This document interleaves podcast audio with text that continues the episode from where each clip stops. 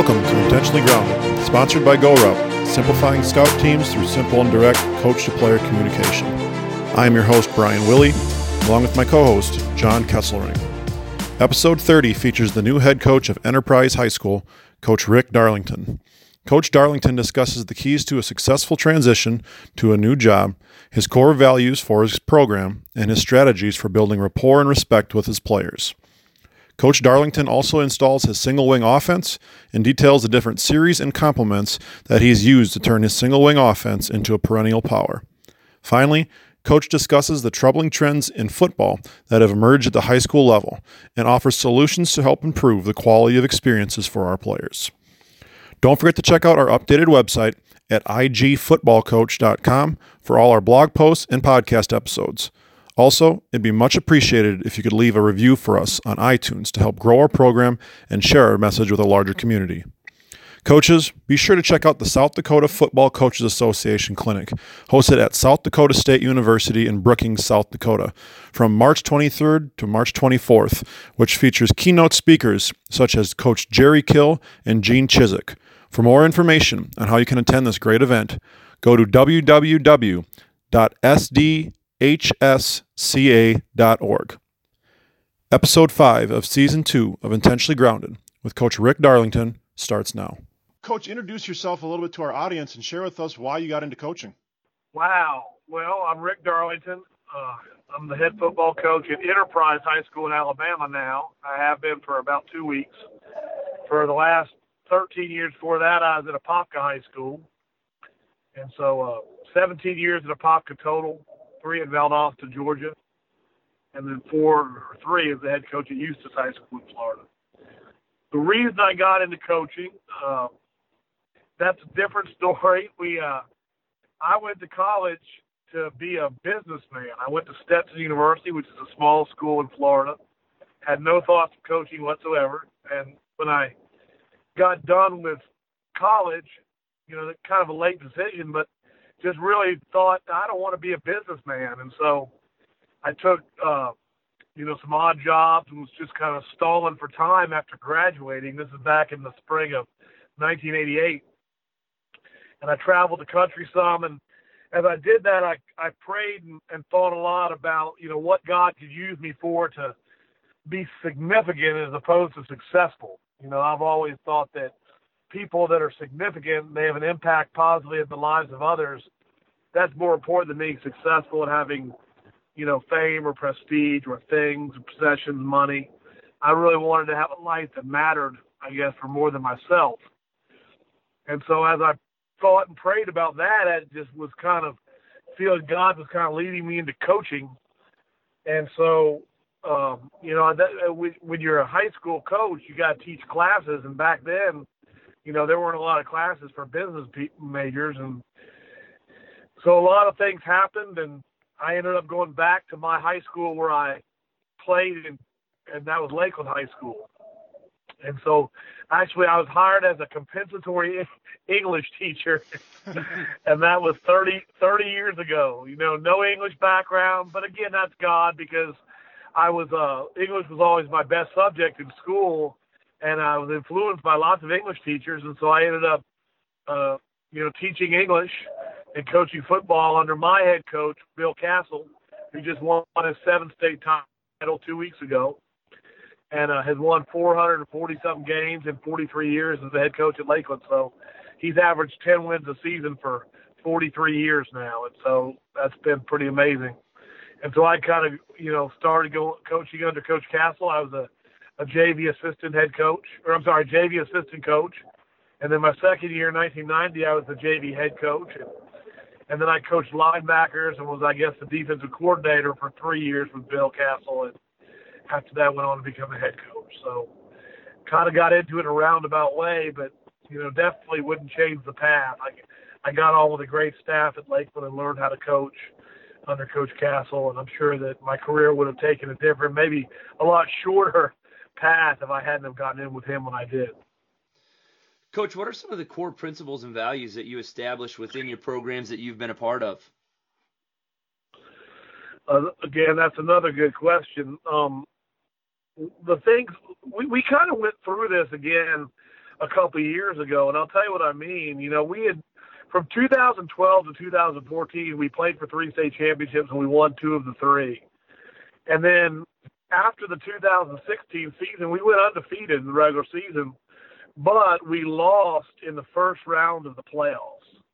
And that really kind of shook us up. And I felt like we needed to kind of re-emphasize the basics in the beginning of our program.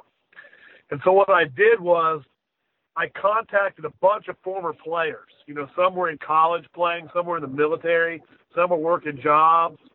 But I just contacted former players and I asked them, tell me five things that the program means to you, Apopka football, and why you feel that way. Explain the word. And uh, so I did that. And the reason why I did that was I had in my mind what our program was about. But if I asked former and current players and they didn't say the same thing, then I felt like someone was getting missed. You know, there was a disconnect somewhere. I wanted to make sure that the former players and my current players were on the same page. And so I asked former players. I got some great responses, some stories that would make you tear up about what our program had meant to them and how it helped them become a man. And then I asked our current players, and I took all their responses. And so, you know, I got literally, you know, probably, you know, I mean, literally dozens and dozens of responses of five words. And so I had 37 different words that were that were given to me, and of those 37, I counted them, I tallied them, and there was a definite break after six. And so those six things we came up with as our core principles. And so again, these are things, guys, that I felt were important in building a program, but more importantly, our players felt like this is what our program was. So I really feel solid about these. And what they are, number one is brotherhood. As Hokahe, we say, it's a great day to die, sacrifice, brotherhood, family. Okay, that closeness is number one in the eyes of our players. Number two was honor, you know, treating people, you know, you know, with with with integrity and uh, a and in a way that makes them feel good about themselves. Number three was humility. You know, that's not, that's kind of a, a theme that's kind of missed nowadays a lot. You know, where you don't think of yourself, you think of others. You know, and the Bible says, James 4 6 says, uh, God opposes the proud and gives grace to the humble. And so we want our players to be humble and to think of others. Number five, four was discipline. Uh, number five was perseverance, never quitting. And then number six was faith. You know, faith in God, faith in each other, faith in the program, faith in the process, faith in your coaches. So those are the ones. Those are the those are the six that we came up with over the days. And and what we also did and you didn't ask for this but I'm gonna tell you anyway but we came up with a mission statement of what I felt like our purpose as coaches was. And I wrote this down. It says to build young men who are mentally physically and morally tough those who positively impact others and to win championships in a manner that humbly honors our school communities families and God. So that's what we're about. Those are our principles and that's what we build our program on Coach, now you've recently taken over the program, like you said, at Enterprise High School. Um, so, as you're going through this transition process, what do you believe are some of the most critical tasks a coach must address early on in their transition period? Well, the first thing I've been working on is getting coaches, you know, because you've got to bring in some of your own, you got to keep some of the previous staff. And then once you get everybody there, you got to get them all on the same page, which is those guiding principles again. And so I, uh, that's been the number one thing is to have the men to lead the young men, and that's where we are now. And then the next thing is we're just going to go to work, you know, because sitting around in an auditorium or a classroom and telling them these things really isn't the way to do it with young people today. You know, we got to get in the weight room. We got to go to work. We got to learn how to lift, why we're lifting. Got to learn how to work and strain and sacrifice and to be tough. And so that's kind of where we're about to start here in about in about two weeks in, in Enterprise, Alabama. Those are the things I think that come up first is uh, getting everybody on the same page with the same goal, and then to learn how to work to achieve that goal. Coach, you've talked about it. You're starting over to a new program. What are some of the techniques that you've used already in the first two weeks to help build and earn the respect of some of your players? Well, I haven't really done that here because I have I've only met them once. I've texted with some of them, uh, you know, and just talk about very basic things. But you know, I think respect is just you know being the same person every day and demanding a high standard of them. You know, that's one thing I learned with my sons. My oldest son played center at Oklahoma. He was an All Big 12 player. He coaches for Oklahoma now. My second son, uh, they both were All Americans in high school. My second son is uh, he was a quarterback at, at Nebraska, and now he's graduated and working. And so with them, you know, I knew they wanted to be great, and so we set the bar very high for them.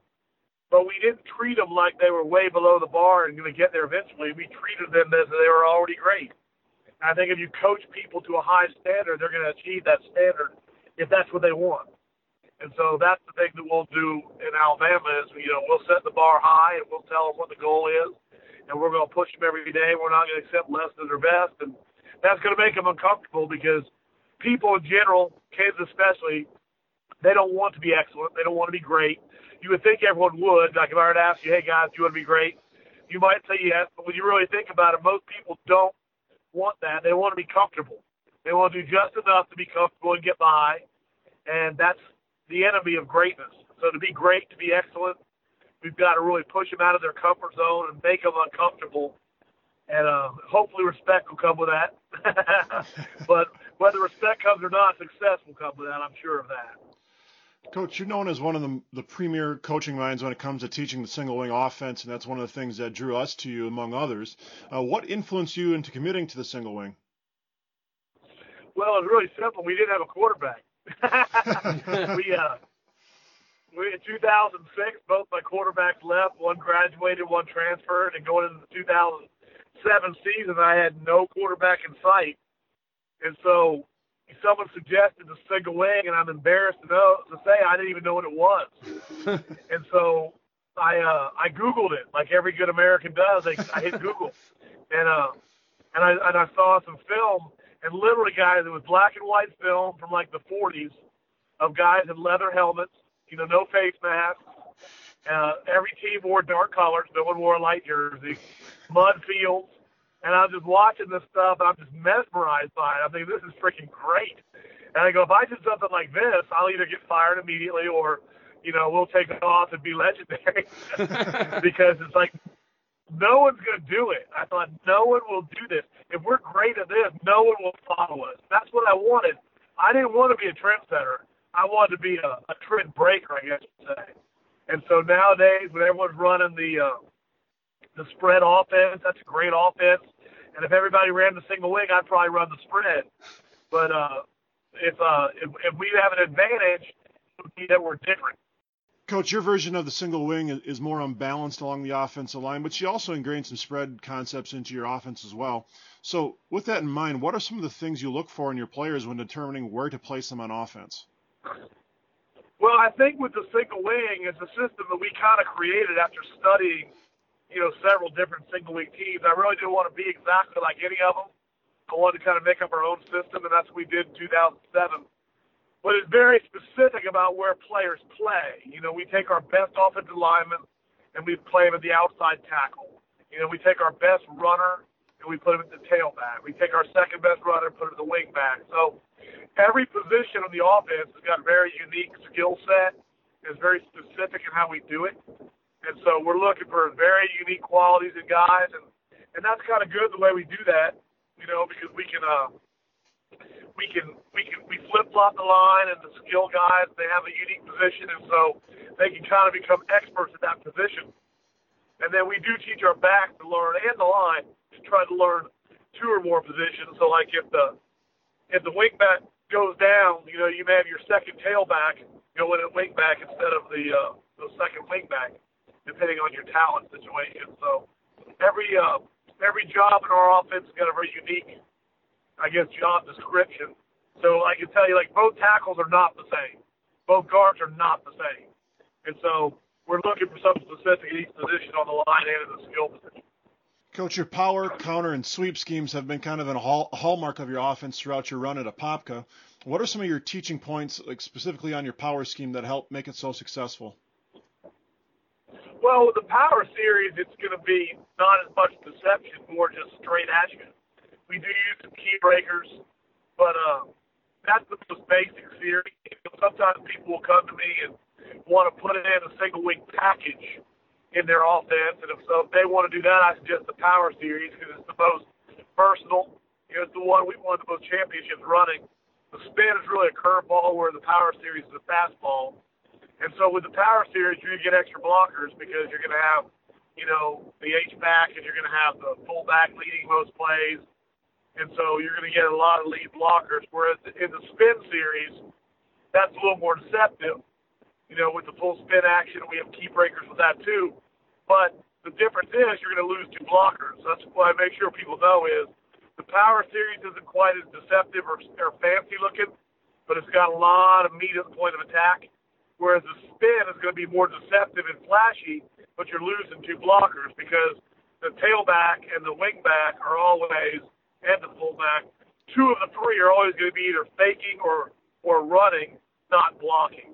So again, they serve different purposes, and I'll always run both.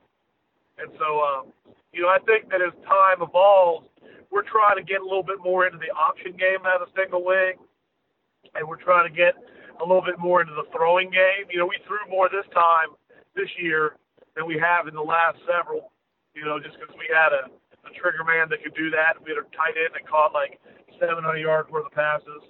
So again, we want to utilize our talent, but definitely want to continue to increase our uh, efficiency in both the passing game and the option game in the years ahead you brought up your spin series. What what are some of the things you do to, to rep your spin series during the, the week for practice? And then what are some of your teaching points to make sure that that spin series is something that can deceive defenses and get a lot of yards for you? I think it's just aiming points with the backs. They got to step with the right feet, grab with the right hands, and faking is crucial in that series really more than anything else.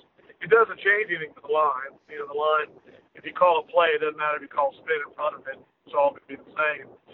But uh, the backs have just got to be willing to fake, carry out fakes.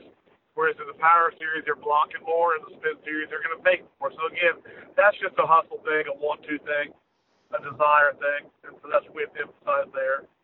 So that's really the main thing in spin series. And for coaches looking to learn more about the single wing, what clinics do you recommend attending, or, or what coaches have been really influential in helping you learning uh, the single wing offense?